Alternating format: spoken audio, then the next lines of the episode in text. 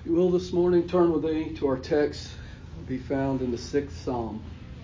We'll be looking at the Psalm in its entirety, but I'd like to focus in on one verse this morning, and that is verse 2.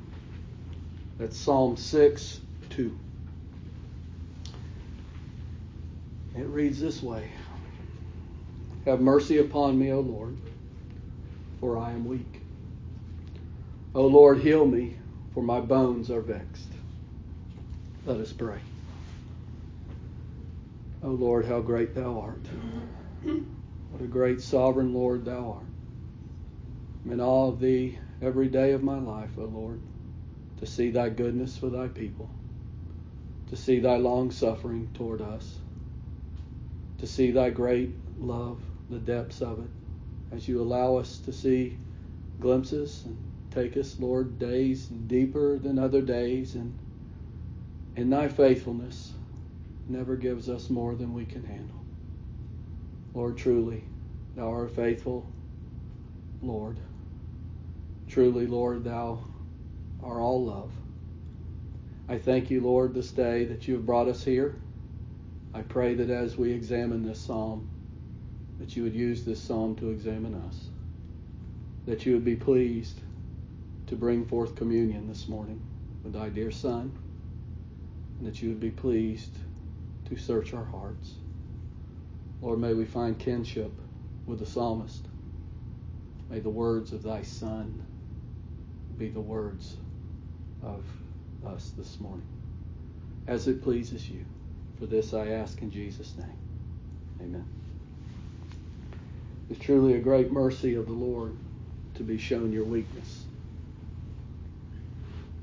I mean that um, being brought down to depend upon the Lord and to being able to sit at his feet and wait on him is truly a great mercy. And it's truly uh, the love of grace, if I can put it that way. Um, our psalmist this morning, David, and let me just say, David, in all the Psalms that he wrote under the power of the Holy Ghost and the inspiration of the Holy Ghost, there were seven of them that were called penitent Psalms. We're very familiar with 51. We're familiar with 32, probably, and probably 130. But this is the first one of the seven that David was led to write.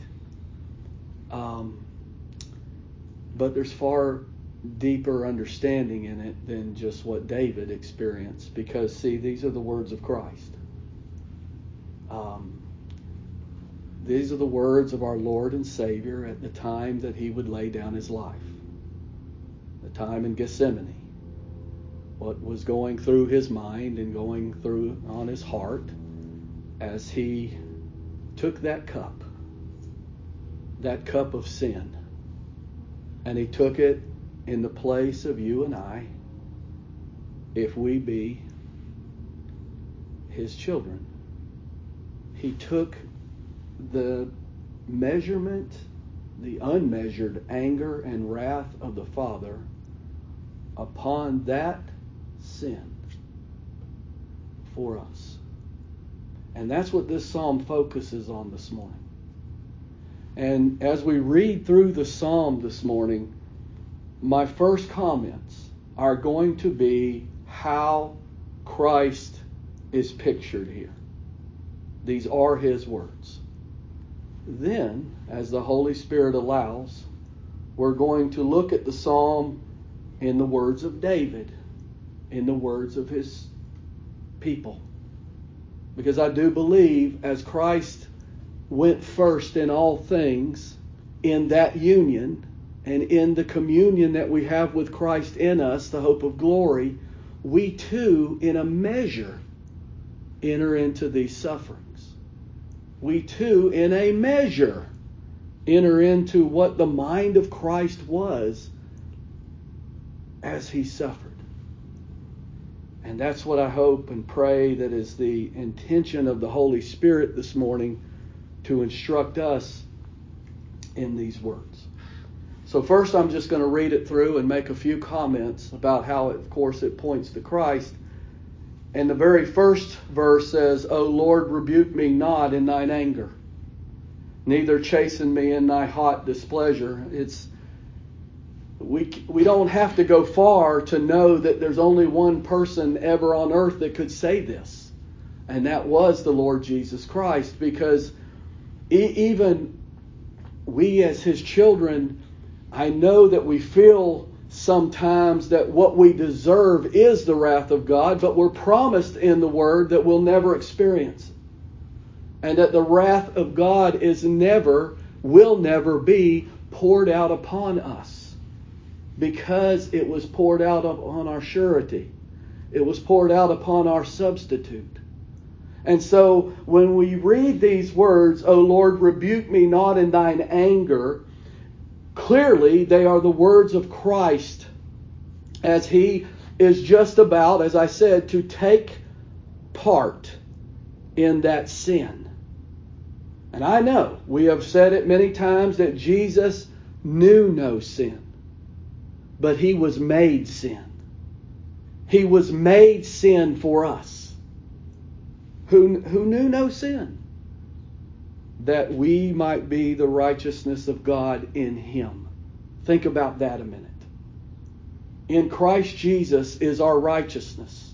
Because he, what's pictured for us today, because he stood in our place, we will never have to stand there. We will not answer with an angry God at our sin because he answered for us. That is the tenor and the understanding of this psalm as, as the Lord is crying out for mercy. And it gives us an idea of how awful and dreadful sin really is. We don't look at it that way. We make light of it. It's a trivial thing to us at times. We'll laugh it off and say, I know I shouldn't be that way, but I just am. Because we have an unhealthy way that we view sin. Certainly not the way our Lord and Savior viewed it. Certainly not the way that he's he's viewing it now. As he's under this weight, as he's about to go to the cross, as he's about to stand in, in, in, in our place. The weight of this sin and the magnitude of it, I want you to understand all of the guilt of that sin. He became guilty for our sin. That guilt was laid upon him. He took my sorrow and he took my burden and he made it his own. That's what this psalm is about. And as Christ walked first that way, you and I, in his footsteps, will be brought along that way by our shepherd. O Lord, rebuke me not in thine anger neither chasten me in thy hot displeasure. Have mercy upon me, O Lord, for I am weak. We don't think much about Christ being weak. Paul wrote in 2 Corinthians 13 4, For though he was crucified through weakness, and that was the, the flesh, the, the being made in the, in, the, in the likeness of our flesh, but being made sin, he was crucified through weakness, yet he liveth by the power of God. For we are also weak in him. We don't think about that much. If you're a man in the room, you've been conditioned your whole life to be strong. You need to be strong. You are the strong one. You, you should always have, you shouldn't show weakness. Crying is weakness. Being caring is weakness. That's the way the world looks at it certainly not the way Christ, as the head of the church, looks at it. We are also weak in Him, but we shall live with Him by the power of God toward us, toward you. That's what Paul wrote. Have mercy upon me, O Lord, for I am weak. O Lord, heal me, for my bones are vexed. We are bone of his bones. We were in him as he went to the cross. He is speaking of being the head of the church. My bones are vexed. My soul is also sore vexed. But thou, O Lord, how long? How long, my God, my God, why hast thou forsaken me? How long will I be cut off from our communion? Return, O Lord. Deliver my soul. O save me for thy mercy's sake. That separation due to sin. And it wasn't his own. It was his own by imputation but it's yours and my sin. It's the sins of all of his elect children. And he took the punishment and the anger and the wrath for all of them. In death there is, for in death there is no remembrance of thee. In the grave, who shall give thee thanks? And you say, well, I mean, certainly the Lord knew he would be raising up again, but he had to go through the portal of death. And he certainly did die. And you and I today can say with the psalmist here, there, there's no remembrance of the Lord. And I've talked about it recently in the finality of death. And for the child of God, as he's revealed to him his purpose here in this life to glorify his Lord, to praise his Lord, his Lord who, who, who has performed all things for him. To not be able to do that is a great burden. It's a great sorrow. To be introverted, where all you could see is yourself, is an empty, godless place. In death there is no remembrance of thee. In the grave who shall give thee thanks? I am weary with my groaning. All the night make I my bed to swim. I water my couch with my tears. Mine eye is consumed because of grief. It waxes old because of all mine enemies. And I thought about those two verses, and I thought about the grief and I've thought about being moved to tears and sorrow that I've had in my life. And I stand before you this morning and I say, it is in no comparison to what has been written here. To be to be weary with groaning and to make my water uh, to water my couch with tears, to have that kind of sorrow. As I said at the beginning, what we experience is a measure of what the Lord Jesus Christ went through for us. I water my couch with my tears. Mine eyes consume because of grief. It waxes old because of all mine enemies. And we know at that time it seemed to be that all the enemies, Satan, the world, man, sin, was going to have its victory. It seemed to be going that way, but never in the mind of God, never in the purpose of the, of the triune Lord. But when we look at things and we see the way they unfold, we draw our own conclusions. That's what a lack of faith does. Faith always leads us to Christ. Faith always leads us to what He's done. Faith leads us to where He's leading us every day. Faith trusts Him. Faith grabs a hold of Christ and doesn't let him go. Faith says to Christ, Yes, I believe, help mine unbelief. Faith says to Christ, Where can I go? You have the words of eternal life. And that is the power of the faith of Christ that the Apostle Paul said, I live by. We start to see in the rest of the Psalm 8 through 10 we start to see the covenant love between the Father, the Son, and the Holy Ghost. We see the Son starting to be risen up and, and bore up into the Father because the Father has heard his cries. We see that there's an end to the trial and the end to the separation. And we start to rejoice. And Jesus said, in, in 8, he said, Depart from me, all you workers of iniquity. And I tell you something, he's the only one who could ever say that. We know he, he says these very words in the Gospels I never knew you. Depart from me. Many will come to me and say, Lord, Lord, I've done this in your name. I've done these the wonderful things. Look what I've done. And the Lord says to them, Depart from me, all you workers of iniquity. I never. Terrifying words, but He's the only one who could say these words. You and I would be a hypocrite. We're workers of iniquity. But Christ wasn't.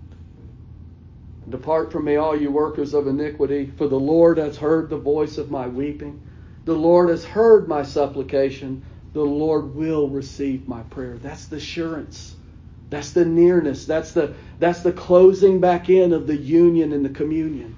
That's His presence being felt. Let all mine enemies be ashamed and sore vexed.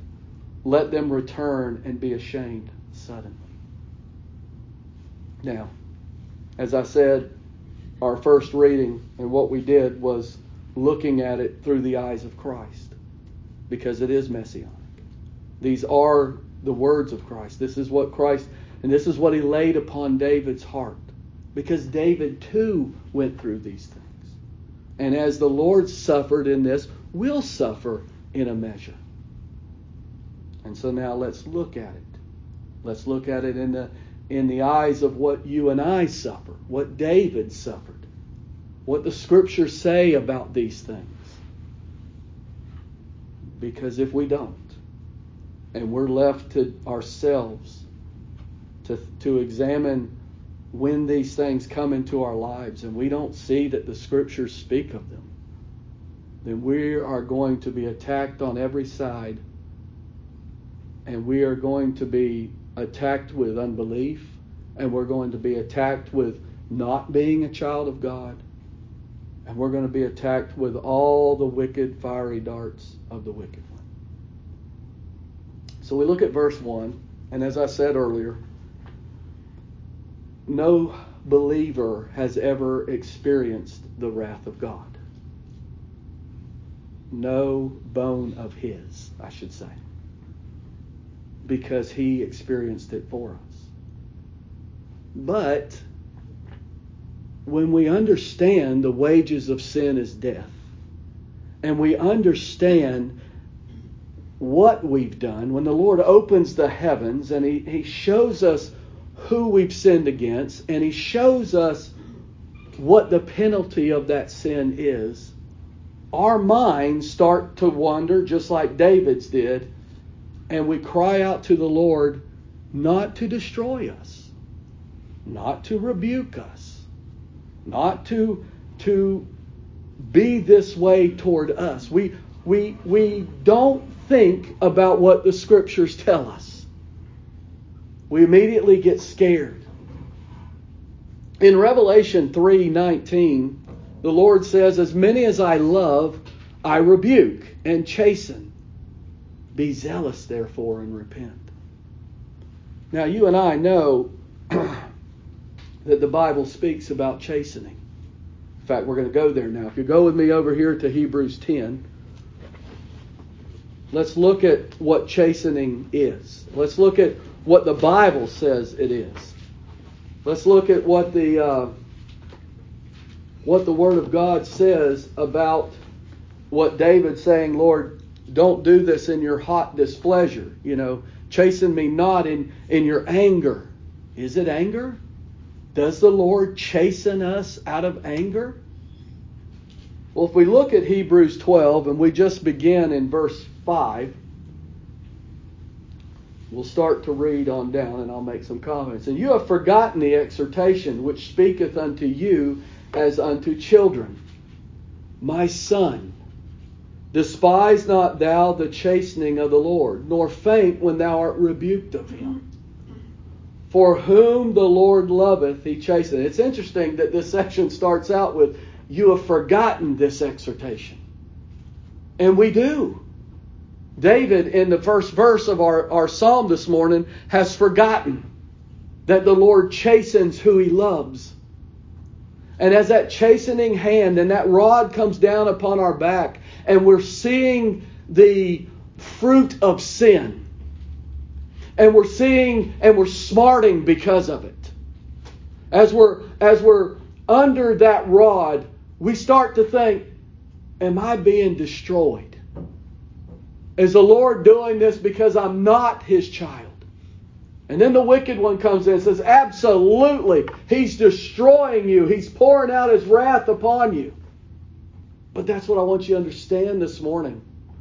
The scriptures tell us that Jesus is the only one who ever had the wrath of God poured out upon him. That's saved. That's the church. The church never will. The never will experience that because he did. So it's a lie. It's a lie of the wicked one.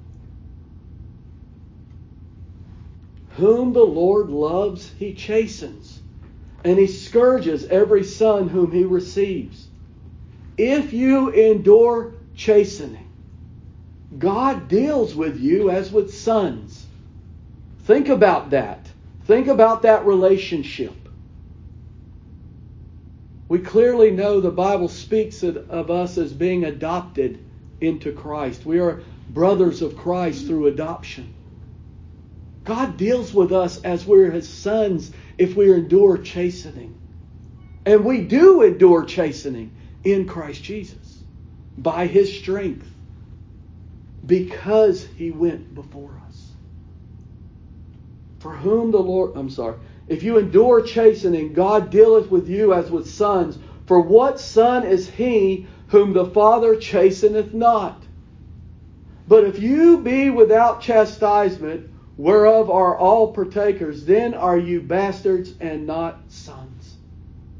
You're illegitimate. If you go through your life, and I have heard this by many. I've spoken to some before about chastening and being under the heavy hand of the Lord, and I've never been through that. I've not, I don't go through that. No, God's love. Well, that is love. He's showing me where I fall short. He's showing me my dependency upon Him. He's showing me His holiness. That's love. Furthermore, we've had fathers of our flesh which corrected us and we gave them reverence. Isn't that true? When our fathers have corrected us and showed us that we were wrong, did we not say, Yes, sir? Did we not show them the reverence that was given to them? Did we not fall in line? How easy that seems to be in this life. And we gave them reverence. Shall we not much rather be in subjection unto the Father of spirits and live? There's life under the chastening hand of the Lord. It doesn't it seems like a, a paradox or something that doesn't make sense to us. Well, I don't want chastening. How will you grow? How will you ever be shown that the sin that you walk in is wrong in his sight? You know, I I started this week out um, being sick again. The third time in eight months. And this is coming from a guy who, in the last five or six years, hasn't been sick much at all. And when this sickness was brought into my life, I, it was a very low time again. I went through some of these things that I'm reading to you this morning because I asked the Lord, how long, Lord? I seem to be sick all the time now. All of a sudden, am I not going to recover? Is this what my life is going to be like? And then the Lord led me to these passages. And He showed me the reason sickness comes in my life is because of sin. And the reason that I need chastening is because of sin. There are times in my life that I've done things recently, um, whether it be shows of anger or unbelief or whatever, and I think to myself, I deserve chastening for that. And yet nothing happens. And I thank the Lord for mercy. And I thank Him for putting that sin away. And I go on about my way. And then the Lord brings chastening. And immediately my mind is like, why, Lord? And the Lord's not mocked. And He chastens whom He loves. And if you're sitting there today and you have not experienced the chastening hand of the Lord, I feel very sorry for you. I feel very hurting for you. Because the Bible tells us this morning whom he loves, he chastens. It's needful. We must, we must have it. We'll, we'll go on here a minute and I'll show you why. For they verily for a few days chastened us after their own pleasure, but he for our profit, that we might be partakers of his holiness. You will not see the holiness of God without chastisement. Chastisement is correction because of sin. The holiness of God shines upon that sin. This is why it's wrong. I'm a holy and just God in all that I do. Well, look at verse 11. Now, no chastening for the present seems to be joyous, but grievous. Nevertheless, afterwards it yields the peaceable fruit of righteousness unto them which are exercised thereby. Isn't that true?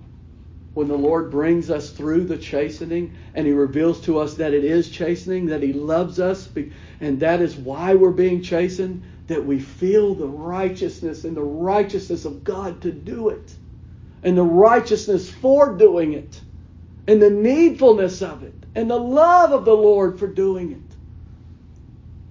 And that's why the writer can say, Wherefore lift up the hands which hang down and the feeble knees those hands that hang down and the knees that are feeble is what's going on in us as we're being chastened. But as the Lord brings us through it, as the Good Shepherd, as He breaks that leg when we're wandering off, He binds it back up. And He brings us back upon the path of following Him. And it's needful. Because otherwise, we're going to be looking for that other pasture pasture of this world where there's nothing but certain death and eternal damnation in it. Yes, that's the goodness of the Lord. Let's go back to our psalm now. That's the goodness of our Lord to chasten us. But it's never, ever in his hot displeasure. He's done that to his Son for you and I if we be in him. Then to our text, have mercy upon me, O Lord, for I am weak. Yes, as he's led to cry out for mercy from the one whose mercy endures forever, we're weakened so that we can be bore up in him. As I just gave you the analogy of the sheep's leg being broken and weakened so that he can be bore up in Christ, strengthened, healed.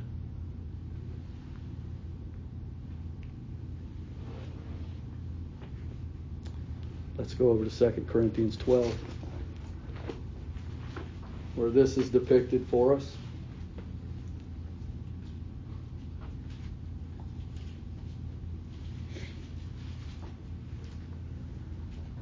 This, of course, is the where the Apostle Paul writes about his chastening and what the Lord did to show him and bring him to see weakness. And let's just begin in verse 7. Unless I should be exalted above measure. You think that's a bad thing. If you if you just took that out and you read that and you said, well, you have to be brought down. Because if not, you're going to be exalted above measure, which means there's a measure of exaltation that the Lord gives his people in this life. But our pride and our lust and our waywardness, all of those things in us, in the old nature, causes us to lust for to be exalted more, to be given a title that's not that is not good for us, to be to usurp the authority in our lives. And Paul said, Lest I should be exalted above measure through the abundance of revelations. Even something as good as that, that the Lord revealed so much to Paul. He said, You know, let me tell you how good my Lord is. Even as he, as he revealed a lot about himself to me, I felt my pride getting up. I felt like, wow, if the Lord is saying this to me, he's not saying it to another man. Therefore, I must be special. Therefore, I'm someone. That's what Paul's saying. Lest I should be exalted above measure through the abundance of the revelations. What did we just say about chastening? To bring us to depend upon the Lord. Why is it the Lord weakens us? So that we are dependent upon the Lord. Through the abundance of road there was given unto me given to me a thorn in the flesh which he describes as the messenger of Satan to buffet me. Over and over and over. As the wicked one comes over with every accusation another accusation another accusation and if we didn't have if we didn't have on record for us in the Word of God how Jesus dealt with the devil and the temptations, we would almost believe that it would overcome us. But in Christ is the only place we can say, Depart from me. Get behind me, Satan. You savor the things that be of men and not of God. Only in Christ and empowered by Christ can we say those things. That's what Paul's telling us. Over and over, Satan, it just he kept buffeting me, kept attacking me over and over again.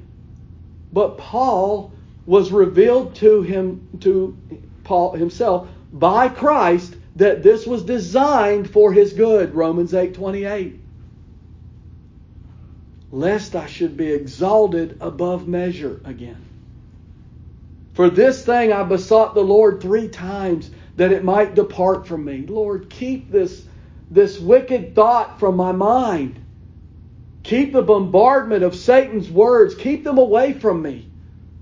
Oh Lord, put a hedge about me that I don't hear the voice of Satan in my ear anymore. And just by this text, it tells us that it is right to continue to ask the Lord for deliverance, that He's always there to hear our prayers.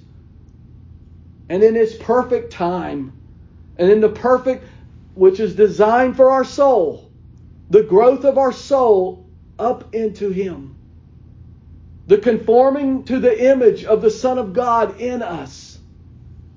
In that perfect time, He says to us, My grace is sufficient for thee, for my strength is made perfect in weakness. And as we are shown our weakness, the Lord Jesus Christ perfects and shows the depth of his grace and love toward us through his strength to bear us up on his wings, to put us around his neck and carry us to carry us through the hardships, to reveal that place and that way out, to show us that He never stumbles as we're stumbling. My grace is sufficient for thee, for my strength is made perfect in weakness.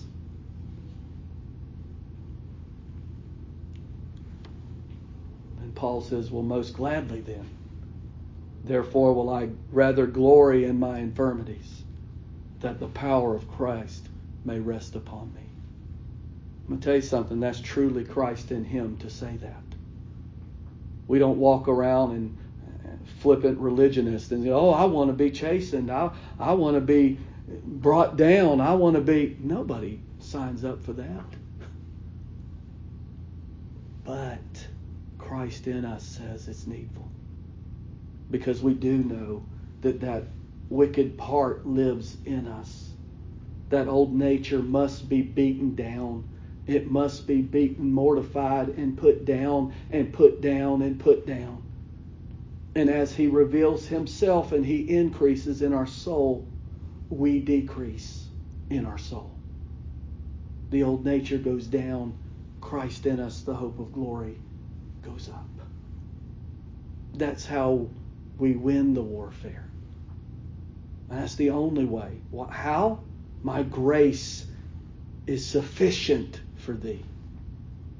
For my strength is made perfect in weakness. And I already talked about that male pride. I mean, females have it too, but you know how we we don't want to be viewed as weak. And yet the word of God tells us that the Lord Jesus Christ's strength is made perfect in weakness. It's not made perfect in our strength, it's made perfect in weakness.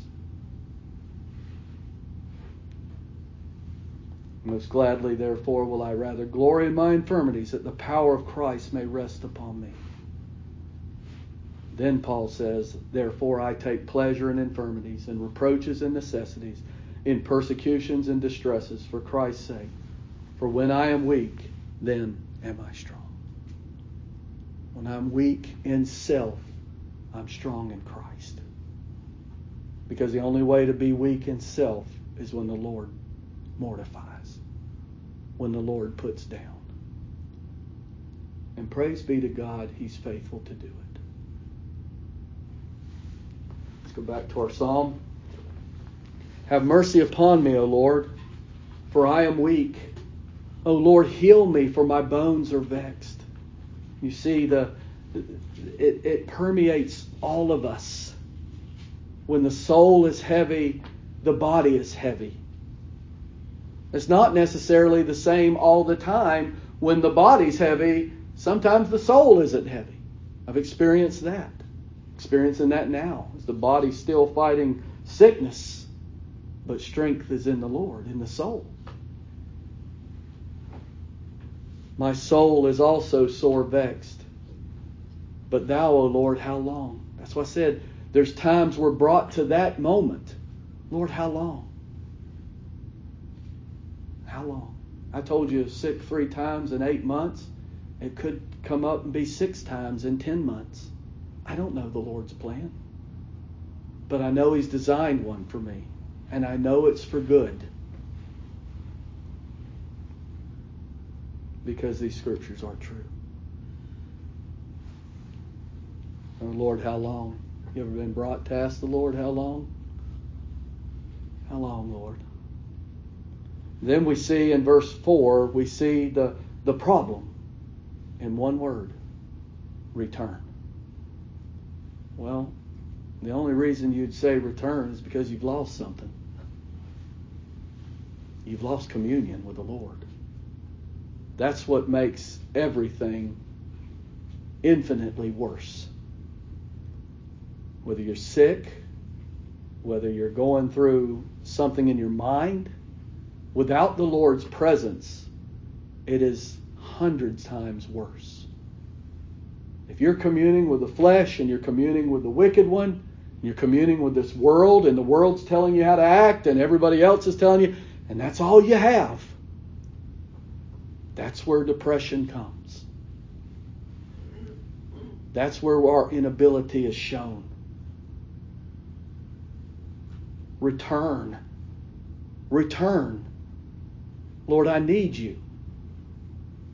I thought about that this morning, and there's only one place. I, well, I mean, there's more places than that, but the, my favorite place to go, of course, is Song of Solomon. If you turn over there with me in chapter five, we see this laid out for us. And in fact, my Bible has a heading. It's called "The Torment of Separation." It is torment for the children of God to be separated from the Lord. Remember, that it was torment for Christ to be separated from the Father. As he became sin, it was, it was horrible. I mean, it was a horrible vexation upon his soul as he was separated from the Father.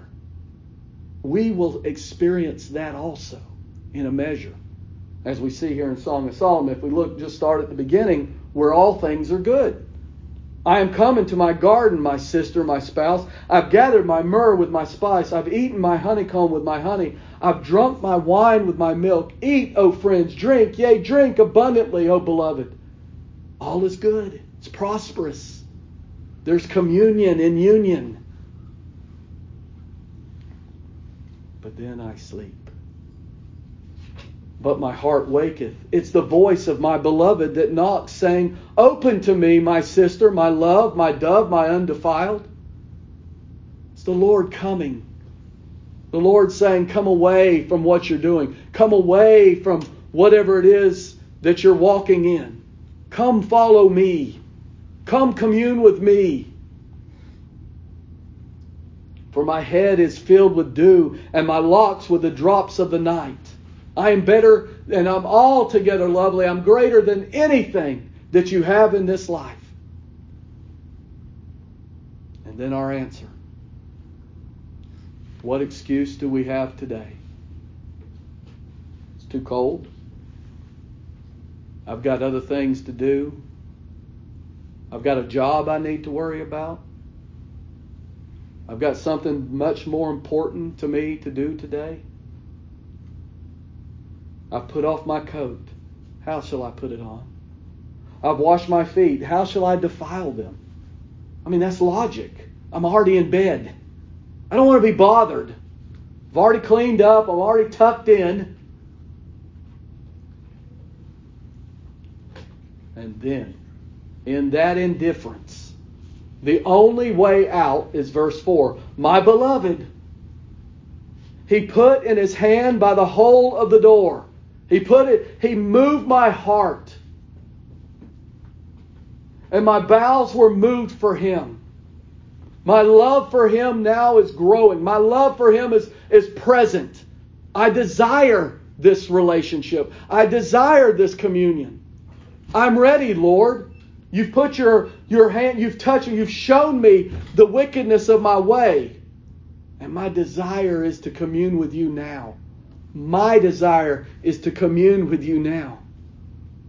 You ever done that? You, you, get up in the morning, you feel like it's a beautiful new day, you sit in front of the Word and you say, I'm not going to have any distractions today. I can't wait to commune with the Lord. I can't wait. You pray for that communion and you open up the Word and you've read, and all these thoughts come in. And Then the burden of the day.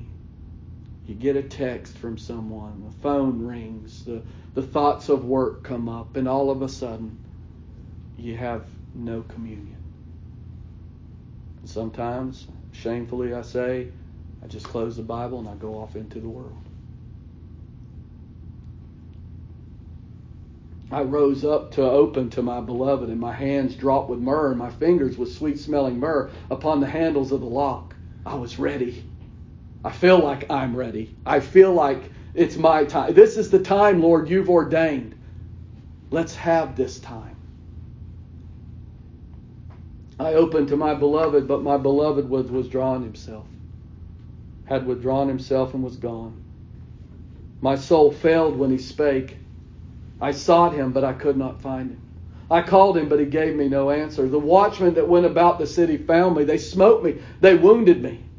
They said, What have you done? Why are you without the Lord? Why are you depressed? Why? Why? And you people say that to you all the time. Well, why are you cast down? God's grace is sufficient. God loves you. What are you? What are you going through this for? The keepers of the walls took away my veil from me. I charge you, O daughters of Jerusalem, if you find my beloved, that you tell him that I'm sick of love. I desire so much that communion. Because it doesn't matter what the world says to you, or it doesn't matter what you're pointed at. You can't conjure up that communion.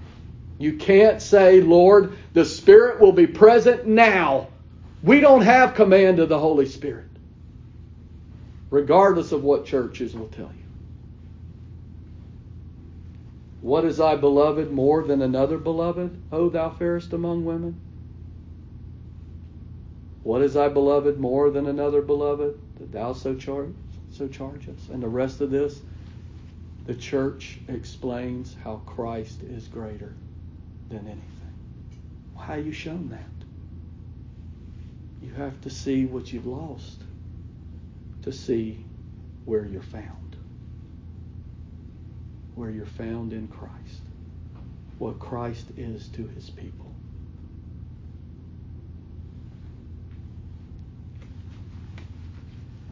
Back in our psalm, we read, Return, O Lord, deliver my soul. O save me for thy mercy's sake. Not because I'm a king. David didn't say that. Didn't say that, hey, I'm a war. I've, I've won all these wars. I'm a, I'm, a shepherd. I've done all these things you've asked. No. Save me, Lord, for thy mercy's sake. For thy mercy's sake. Appeals to the Lord of mercy. You and I would do well to do the same as we're led. For in death there is no remembrance of thee. In the grave, who shall give thee thanks? This means a lot more to me experientially because when I'm dead in my soul, there's no thanks to my Lord. There's no praise to my Lord. But when I'm alive in my soul, due to Him and His presence, there is praise for the Lord, the author and finisher of my faith. I am weary with my groaning all the night. Make I my bed to swim. I water my couch with my tears. My eye is consumed because of grief. It waxes old because of all mine enemies. And I said that we will never experience this the way the Lord Jesus Christ did in grief. He has turned our sorrow to joy. He was a man of sorrows as he stood in our place but for sorrow he has given us joy. And he has given us peace. And he has given us an assurance. To flippantly say it'll all be okay, you know, we hear that a lot. A lot of people will say that it'll all be okay. But as a child of God, we've been exercised in that, haven't we? It'll all be okay because He's the one who holds tomorrow. He's the one who holds today. He's the one who holds the king's heart in his hand. He's the one who holds my heart. He's the one who's the life and the king of glory. He's the one who who we owe all, everything to. Oh, depart from me, all you workers of iniquity. And of course, I said only Christ could say this, but I will say when we are in communion with the Lord, when the union is strong, when the Lord is revealing Himself, we don't want anything or anyone to break that. We do not want the sins that we know that we could want them as far from that time as they could ever be. And anyone else that what we deem that causes us to be to sin whether it's the wicked one, whether it's our flesh, whether it's the world, whether it's people you know. I think by now we've all lived in this world long enough that there are people we know that vex our souls. That when we're with them and we're spending time with them, it vexes our very soul. We don't we don't want that. We don't want that when we're in the spirit when Christ is reigning in us. No, we don't want, depart from me, all you workers of iniquity, for the Lord has heard the voice of my weeping.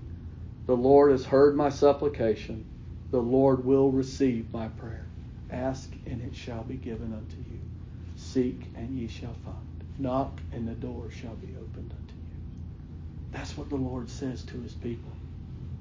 And his faith believes it. Believes that everything comes from the hand of our Lord. Everything that He knows is good for us, He holds nothing back. The Lord will receive my prayer. Let all mine enemies be ashamed and sore vexed. Let them return and be ashamed suddenly.